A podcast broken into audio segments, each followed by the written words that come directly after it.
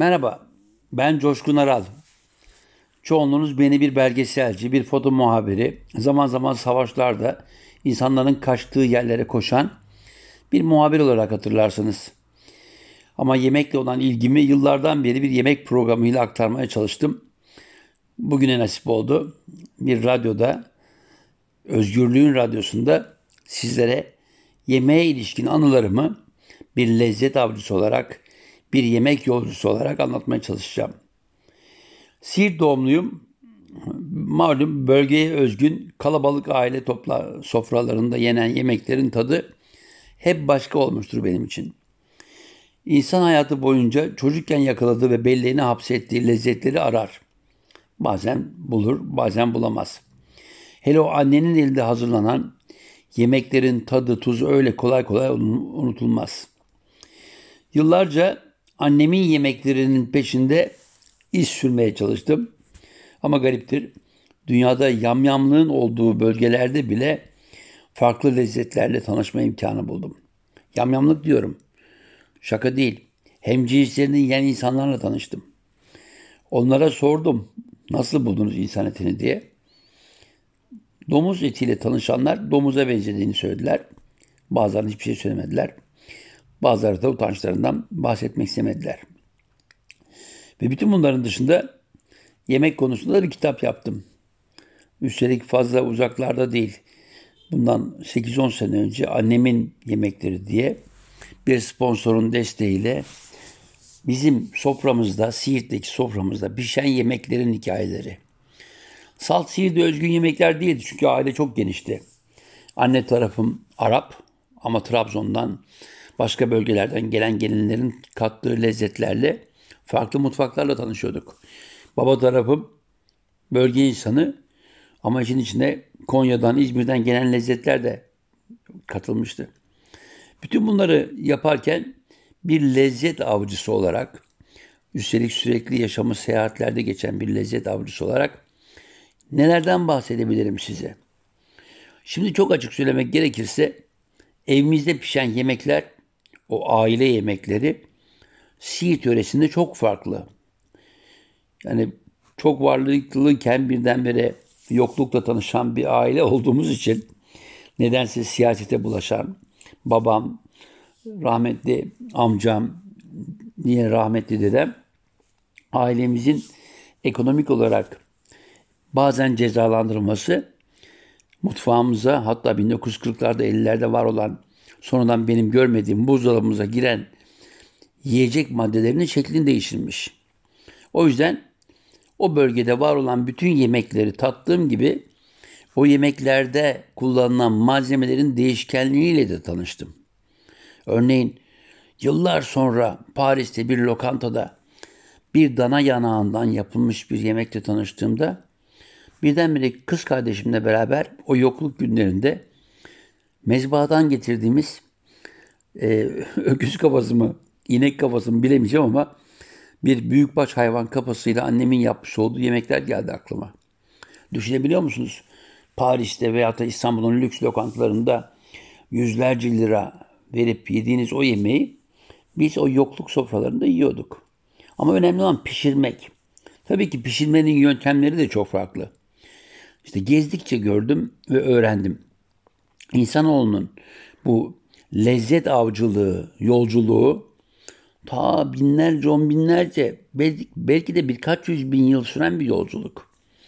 İlk insana ilişkin veriler, o fosillerdeki dişler bile değişiyor. Düşünün çiğ et yiyen bir insanın veyahut da otları, değişik bitkileri kemirerek adeta yiyen bir insanın diş yapısıyla eti pişirerek, diğer otları, diğer tahılları pişirerek yani insanın dış yapısı değişiyor. Bunlar nereden mi ortaya çıkıyor? Fosillerden. Yani paleontoloji, arkeoloji, antropoloji bize bu konularda ciddi veriler veriyor. Ben Afrika'ya ilk gittiğim dönemlerde Afrikalılara ilişkin böyle değişik yakıştırmalarla karşılaşıyordum. İşte yamyamlar diye. Hakikaten yamyamların izlerini gördüm. Ama ritüel yamyamlık. Yani açlıktan değil de hokus pokus büyüler için yapılan hemcinsini yeme alışkanlıkları. Bir de Liberya'da bizzat tanık oldum. Bir savaş sırasında başkent Monrovia'da birbiriyle savuşan iki kabilenin genç bireyleri öldürdükleri düşmanlarının ciğerlerini yiyorlardı. Hatta bir keresinde bizi yemeğe çağırmışlardı. Ama pişirerek. Bütün bunların dışında işte bu gri gri dediğimiz büyünün bir başka türünde e, Nijerya'da Delta bölgesinde Benin'de bir pazarda albino çocuk kafasının satıldığını gördüm. Niyeymiş? Cinsel güce iyi gelir diye. O kaçırılmış, öldürülmüş albino çocukların kafaları parça parça kesilip satılıyordu. Ben buna bizzat tanık oldum. Tabii şimdi yani iştahınızı kapatmayayım. Konum lezzet, lezzet avcılığı. Evet, annemin mutfağı, e, ailemizin diğer fertlerinin yapmış olduğu olağanüstü yemekler, Siirt, Mezopotamya, Güneydoğu Anadolu çok zengin bir mutfağa sahip. Çünkü aşağı yukarı 8-10 bin yıllık bir birikimi olan bir mutfaktan bahsediyorum. Herkes geçmiş. Yani Orta Asya'dan gelenler, onların bıraktıkları, yok ettikleri İranlılar, Körfez bölgelerinden gelen Araplar, göçmenler, e zaman zaman da İskender gibi böyle Trakya'dan, e, İonya'dan gelen maceracılar. Ve hepsi bir şeyler katmış, bir şeyler götürmüş bu topraklarda. O yüzden yemeğimizde hakikaten iddialıyız diyorum. Siirtli olarak. Gerçi Siirtli kendi mutfağını sadece İstanbul'un küçücük bir mahallesinde kadınlar pazarındaki restoranlarda sunmaya çalışıyor ama çok zengin bir mutfak olduğunu söyleyeyim. Neler mi var? Valla baktığınız zaman örneğin bir perde pilavımız çok meşhur. Bir hamur düşünün. Yumurtayla yapılmış üstelik böyle gerçek yumurta. Yani boya değil. Yani gezinen tavuğun yapmış olduğu, beslenen tavuğun, doğal beslenen bir tavuğun yumurtasından bahsediyorum. O yumurta bolca kullanılır. Unla biraz yoğurt, biraz et suyu, o yapılan hamur bademle zenginleştirilir. Bu bir kabuğudur. Perdenin, perde pilavının kabuğudur. İçine de az pişmiş bir iç pilav. Muhteşem.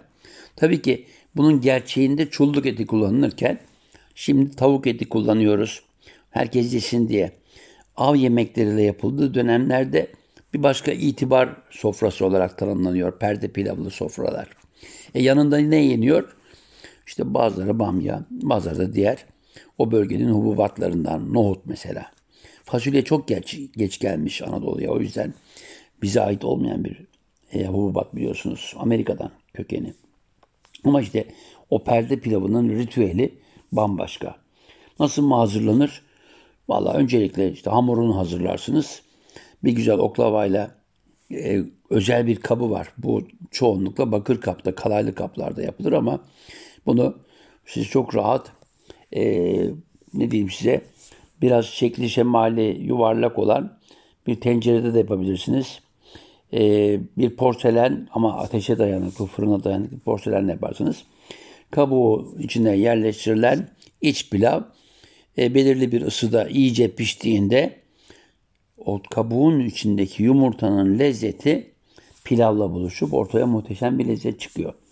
Peki bu e, perde pilavı köken olarak kimlere ait diye sorduğunuzda Siirt'in bugün olan veya olmayan binlerce yıllık tarihi içinde yer almış insanlara ait. Kimler mi onlar? Araplar da var, Türkler de var, Süryaniler de var, Keldaniler de var, Ermeniler de var. Herkes kolektif mutfağı bu. Peki başka neler var Siirt mutfağında?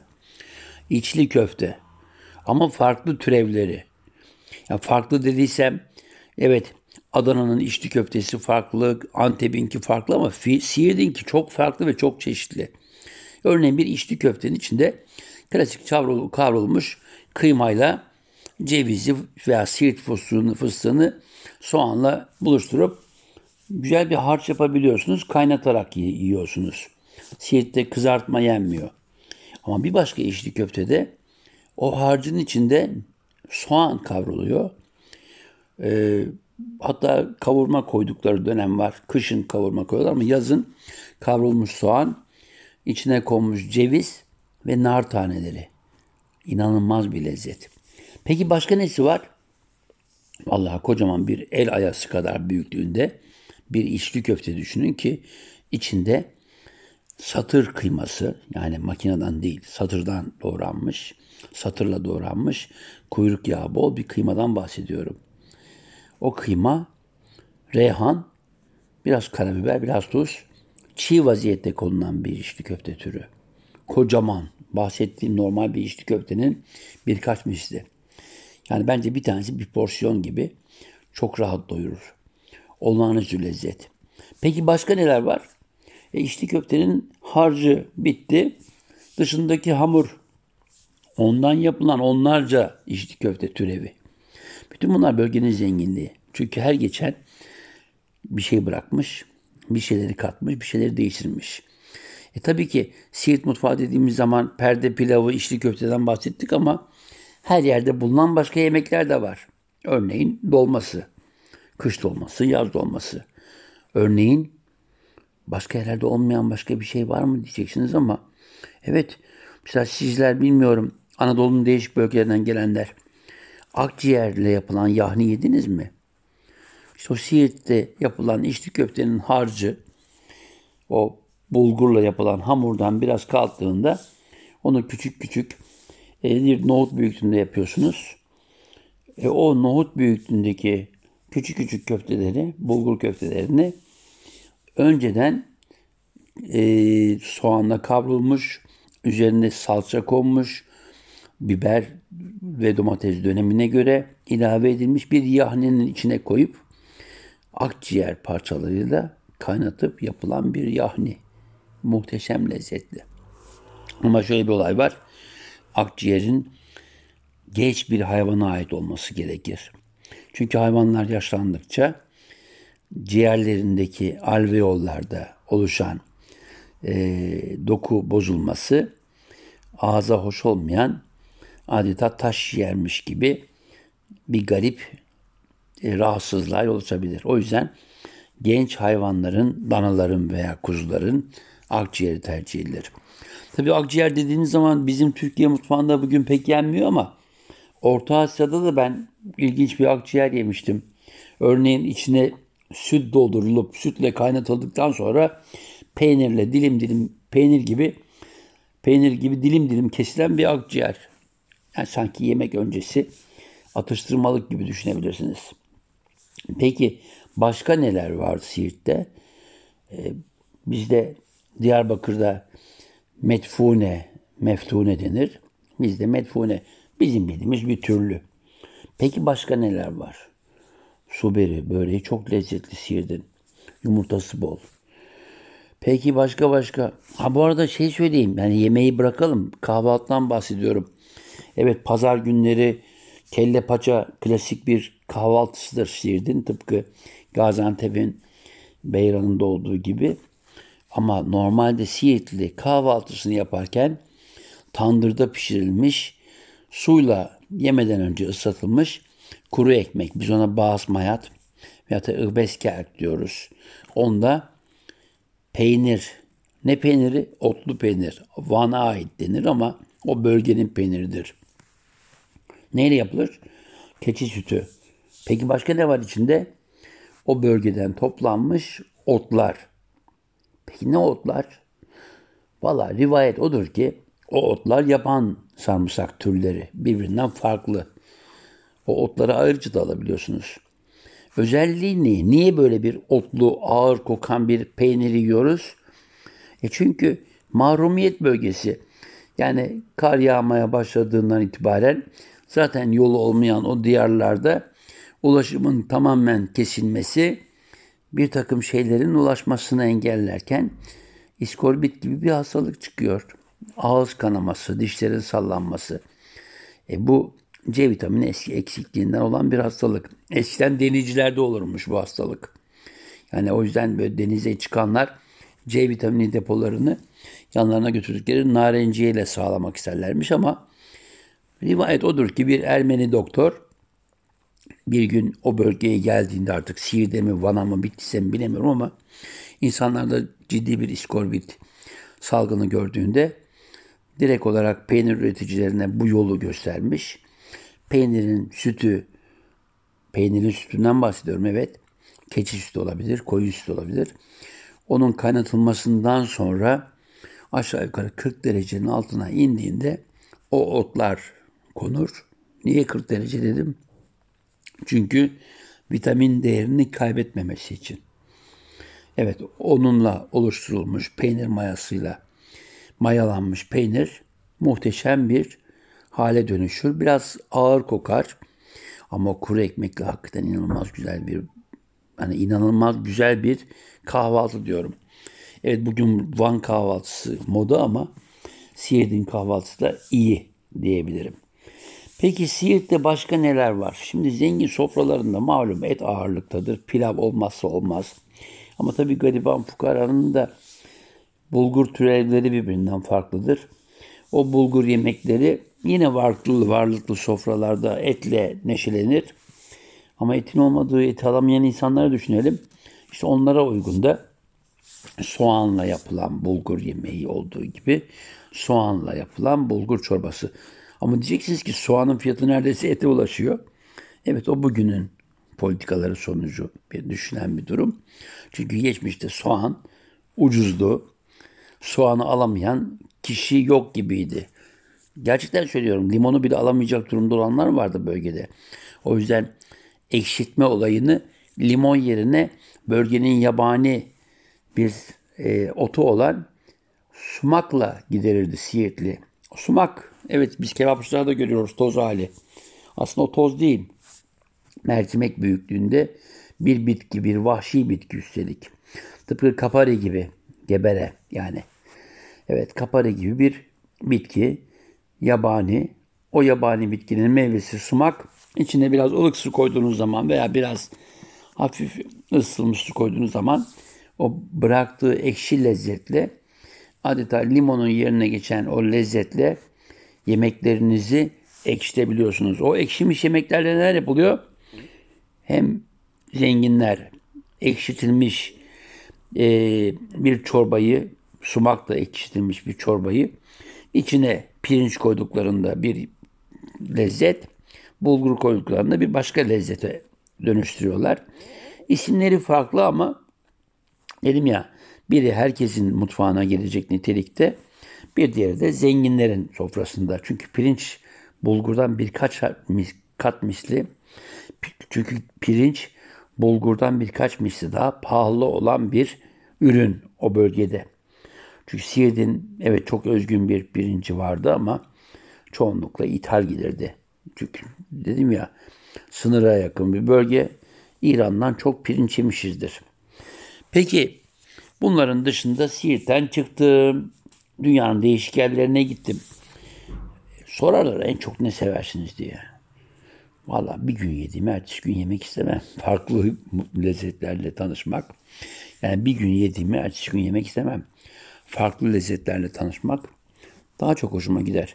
Ama mecburiyetten bazen ben de farklı yemekler yerine aynı şeyleri her gün yemek zorunda kalıyorum. Nerede mi? Bir gariptir. İşte biraz ekonominin kötü gitmesi, biraz görüşlerin daralması, tek düz insanların hep aynı yerlerde sıkışıp kalmasıyla hep aynı şeyleri yemek zorunda kalıyoruz. Peki bütün bunları yaşarken ne yapıyorum? Müdahale ediyorum. Örneğin böyle yanımda neler taşırım, taşırım biliyor musunuz? Ee, uzak seyahatlere gittiğim zaman olmazsa olmazlarım zeytin, zeytinyağı, çay. Şaka değil çay, evet. Kaçak çay, Seylan çayı. Niye? Evet, ben çaycıyım. Doğuşumdan beri çaycıyım çünkü. Ne yapayım? Kahve. E kahve Türk kahvesi tabii ki ama espresso. Yani şu anda portatif bir espresso makinem bile var. Onu nasıl yaptığımı ileriki tarihlerde kahve bölümünde anlatırım. Peki bir lezzet avcısı Anadolu'yu dolaştı. Anadolu'nun en ilginç Güneydoğu'dan başlayıp en ilginç yemekleri nerede? Şimdi Anadolu'da aşağı yukarı gittiğiniz her bölgede sizin belli başlı yemeğiniz ne diye sorduğumuzda şöyle derler. Keşkek. Ya her tarafta var keşkek. Nasıl yaparsınız? İşte keşkeği yapmak için işte buğdayı alırız, e, döveriz, içine et koyarız, döveriz. Bazıları işte o baharatı koyar, bazıları buhar, baharatı koyar. Ama Anadolu'nun çok özgün yemekleri var. Bu yemekleri bulmak biraz zor. İşte o yüzden annelerimizin sofrası önemli. Mantı diyoruz. Efendim 40 tanesi bir kaşığa sağan Kayseri mantısı. Bence Kayseri mantısı içinde et yok ki yani. Şimdi biliyor musun? Minicik bir mantı. Ete değmiş, bulaşmış. Asıl sen bir Sinop mantısı ye. Veya Kayseri'nin tepsi mantısını ye. Yağlama gibi. Yağlama da bir su, su böreğinin bir farklı versiyonu gibi.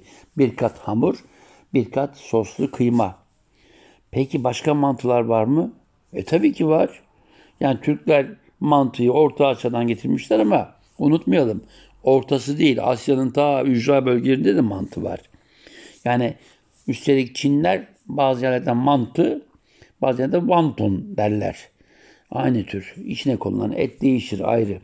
Ama Orta Asya'ya gittiğiniz zaman bir mantı neredeyse ne kadar biliyor musunuz? Yani bir 100 gram mantı diyorsunuz. Bunu farklı pişirirler. Buharda pişirirler. Sabahları Orta Asya'da fırında pişirirler. Çok lezzetli olur. Evet o mantı ama mantıyı yoğurtla yemezler Orta Asya'dakiler.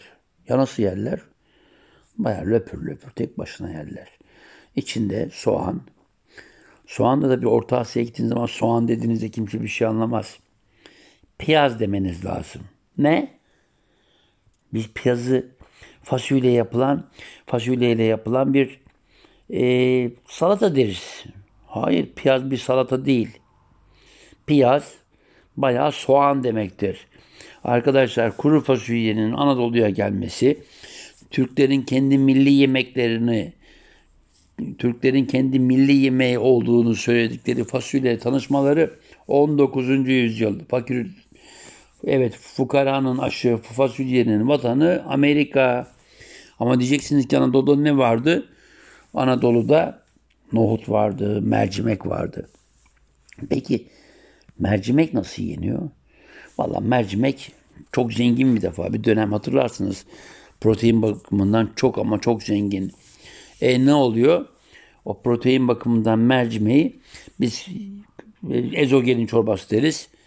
İçine koyduğumuz bulgur veya pirinç veya et suyuyla çeşitlendiririz. Sosu artar. Soğanı kavururuz koyarız. Değişir bölgeden bölgeye göre. Ezogelin dediğimiz zaman Urfa yöresinin farklıdır. Komşu diğer illerinki farklıdır. Bir de yeşil mercimek içinde eriştesiyle beraber lezzetli mi lezzetli. Peki mercimeği en çok tüketen toplum neresi biliyor musunuz siz? O toplum nerede yaşar? Hindistan. Dünyada en çok mercimeğin tüketildiği ülke Hindistan. Diğer adı baharat. Baharattan bahsediyorum. Hindistan'ın gerçek ismi baharat. Peki Hindistan'da niye her gün mü yiyorlar? Evet her gün yiyorlar. Üstelik ismi dal. Bizim kırmızı mercimeğe yani ezogelin çorbasına benzer bir şekilde yapıyorlar. Her yemekten önce yiyorsunuz dal. Başka mercimek yeme usulleri var mı? Hindistan'da gariptir. Mercimeğin unundan da çok güzel bir e, cips yaparlar. Artık cips diyorum çok alışıla gelen bir tüketim toplumunun e, ne diyeyim size çerezi oldu. Evet mercimekten yapılan papadam ve bir galeta. Onu hatta Sri Lanka'ya gittiğiniz zaman üstünde bir takım şeyler koyarlar. Böyle kıymalar mıymalar. Daha farklı lezzet olur. Evet bizde olan başka yerde farklı olabiliyor. Mantıda olduğu gibi yani Orta Asya'da mantı, Gürcistan'da mantı, Gürcistan'da böyle koca koca yapılır. Önce suyunu içersiniz elinizde dağılmak üzereyken. Ama Kayseri'nin mantısı dediğim gibi 40 tanesi bir kaşık maharetli ellerin yapmış olduğu içinde mikroskopla etin bulunduğu bir mantı türü. Ama ben Sinop'unkini çok severim gerçekten. Böyle zarf usulü yaparlar. Bir tarafta yoğurt, diğer tarafta ceviz. Muhteşem bir mantı türüdür. Peki mantıyı bulamadınız. E, ravioli yiyin. Ravioli yiyin o zaman. Yani mantı bulamayan ravioli yesin. Ravioli ne? Rivayet odur ki yani bu meşhur Marco Polo'nun Orta Asya'da öğrendikten sonra İtalyanlara kazandırdığı bir mantı türü. Ciddi misiniz? Evet. Yani İtalyanlar, Romalılar mantı yemezler miydi? Vallahi bir şey söyleyeceğim şu anda. Bir canım çok güzel mantı çekiyor. Üstelik sarımsaklı sarımsaklı da. Evet Roma mutfağın, mutfağında mantı pek yokmuş. Tabii ben bunu kimden alıntı olarak alıyorum? Marco Polo'dan. O bahsediyor. E peki başka başka neler var bizim Anadolu'muzda, Güneydoğu'muzda benim çok sevdiğim neler var? Çok şey var. Birincisi biraz ilerledikçe Güneydoğu'dan kuzeye doğru çıktıkça yemek çeşitliliği azalıyor gibi görünüyor. Aslında azalmıyor. Biz araştırmıyoruz. Yani bir Abdigör köftesinin ne olduğunu bilir misiniz siz? Kuzeye doğru çıkıyorsunuz. Siirt'ten, Bitlis, Bitlis'ten Van. Sonra Ağrı Dağı'nın gölgesinde Doğu Beyazıt. Abdi Paşa'nın, kim Abdi Paşa? Meşhur İshak Paşa kervansarayı var ya, onu yapan Abdi Paşa'nın kervansarayı aslında orası da biz İshak Paşa diyoruz çünkü babasının adına yapıyor İshak Paşa orayı. E, o Abdi Paşa'nın en güzel e, yemeklerinden biri Abdikör köftesi. En güzel dediğiniz ne demek yani ne demek istiyorsunuz diye sorabilirsiniz bana. Valla Abdi Paşa bir oturuşta bir kuzu yiyen bir paşayken, paşalar paşasıyken gut hastası oluyor. Bir doktor geliyor, bir hekim geliyor. Diyor ki bundan sonra ya et yemeyeceksiniz ya da benim size verdiğim tarifle yiyeceksiniz. O tarif ne? Abdigör köftesi. Abdigör köftesi mi? Evet Abdi Paşa için yapılan köfte. E nasıl yapılıyor? Bir Ermeni hekimmiş bu tavsiyeyi, bu reçeteyi veren kişi. E nasıl yapılıyor dedik. Böyle etin yağsız bölümü alınıyor. Bir kilo eti bir kilo soğanla yani piyazla dövüyorsunuz. Bir bulamaç haline dönüştürüp içi tuzlu ve karabiberli suda kaynatıyorsunuz. Adeta süngere benzer bir topak. Bayağı bir top gibi. Evet. Peki niye soğan? Çünkü üre dengesini, ürenin dengesini, yemektekini düzenleyen bir muhteşem, sihirli bir ot, soğan, piyaz. Evet. Evet biz o soğanla ürenin insan sağlığındaki olumsuz etkisini azaltıyoruz. Abdi Paşa bu Abdügör köftesi sayesinde kendisine bahşedilen ömrünü daha rahat, daha rahat geçirmiş. Peki Abdi Paşa'nın oğlu İshak Paşa bu yemeğe devam ettirmiş mi? Valla rivayet odur ki çok fazla eskiler değil tabii ki. Yani şu anda gerçi o bölgeye gittiğinizde İshak Paşa sarayını, kervan sarayını üzeri uzay çatıyla görüyorsunuz. Uzaylılar da merak ediyorlar bizi izlemek için mi kuruldu bu çatı sistemi diye. O bölgede Abdigör köftesi yeniyor ama ağırlıkta olan yemeklerden değil. Yani ancak özel siparişler üzerine yiyorsunuz o köfteyi. Peki daha kuzeye çıktığınız zaman ne yiyorsunuz? E, tabii ki biraz daha kuzeye çıktığınız zaman Kars, Ardahan, Iğdır, biraz daha kuzeye çıkın Artvin. Artvin'i başka bir bölümde söylerim ama Kars müthiş yemekler olan bir bölgemiz. Artvin'de öyle, Iğdır'da öyle. Bu bölge kaz cenneti. O bölgenin kazları özel bir yöntemle ya tam böyle kar yağmaya yakın dönemde alınır, semizdir. Bir güzel böyle karda bekletilir, dondurulur. Sonra bir güzel alınır, pişirilmeden önce önce kaynatılır. O yağının getirdiği kötü kokulardan arındıktan sonra bir tandırda pişirilir yavaş yavaş. İçindeki o yağ tamamen gidinceye kadar. Peki akan yağ ne olur? Onunla da güzel bir bulgur, bulgur pilavı olur. Peki bu yemekleri şu anda Kars'ta yiyebiliyor muyuz? Evet Kars'ta bu tür yemekleri yiyoruz ama iyi kazı yemek için köylere gidip o köylü dostlarımız, kardeşlerimizden rica etmeniz ve bedelini ödeyip güzel bir Kars yemeği yemenizi tavsiye ederim. Çünkü Kars'ın içindeki lokantalarda aldığınız lezzetle o köylerde yiyeceğiniz kazın lezzeti farklı. Peki Kars'ta başka neler var? Çok şey var. Yani mantı türleri var, et türleri var, pilav türleri var. Hatta o bölgenin yöre otlarıyla yapılan çorbaları var. Muhteşem. Peki sat bunlar mı? Hayır. Dukobarlarla Malakanların getirdiği peynirler var. Kaşer peyniri biliyorsunuz o bölgeye sürülmüş. Üstelik Kırım Savaşı'nda Beyaz Rusya'da savaşmak istemeyen bu nedenle Çar tarafından cezalandırılıp bizim Kars'a gönderilen çünkü o dönemde Kars Rus işgali altında Malakanların bize öğrettiği e, kaşar peyniri. Neler yapılıyor kaşar peyniriyle? Onu da bir sonraki programda anlatacağım. Unutmayalım. Bir sonraki programda konum Kars'tan başlayacak. Kaşar peyniri ardından Artvin, Doğu Karadeniz'den Rize'ye doğru geleceğim. Birdenbire değişime uğrayan mutfağın öyküsünü anlatacağım. Bir sonraki programda görüşmek üzere muhteşem lezzetlerle buluşmanızı diliyorum. Afiyet olsun.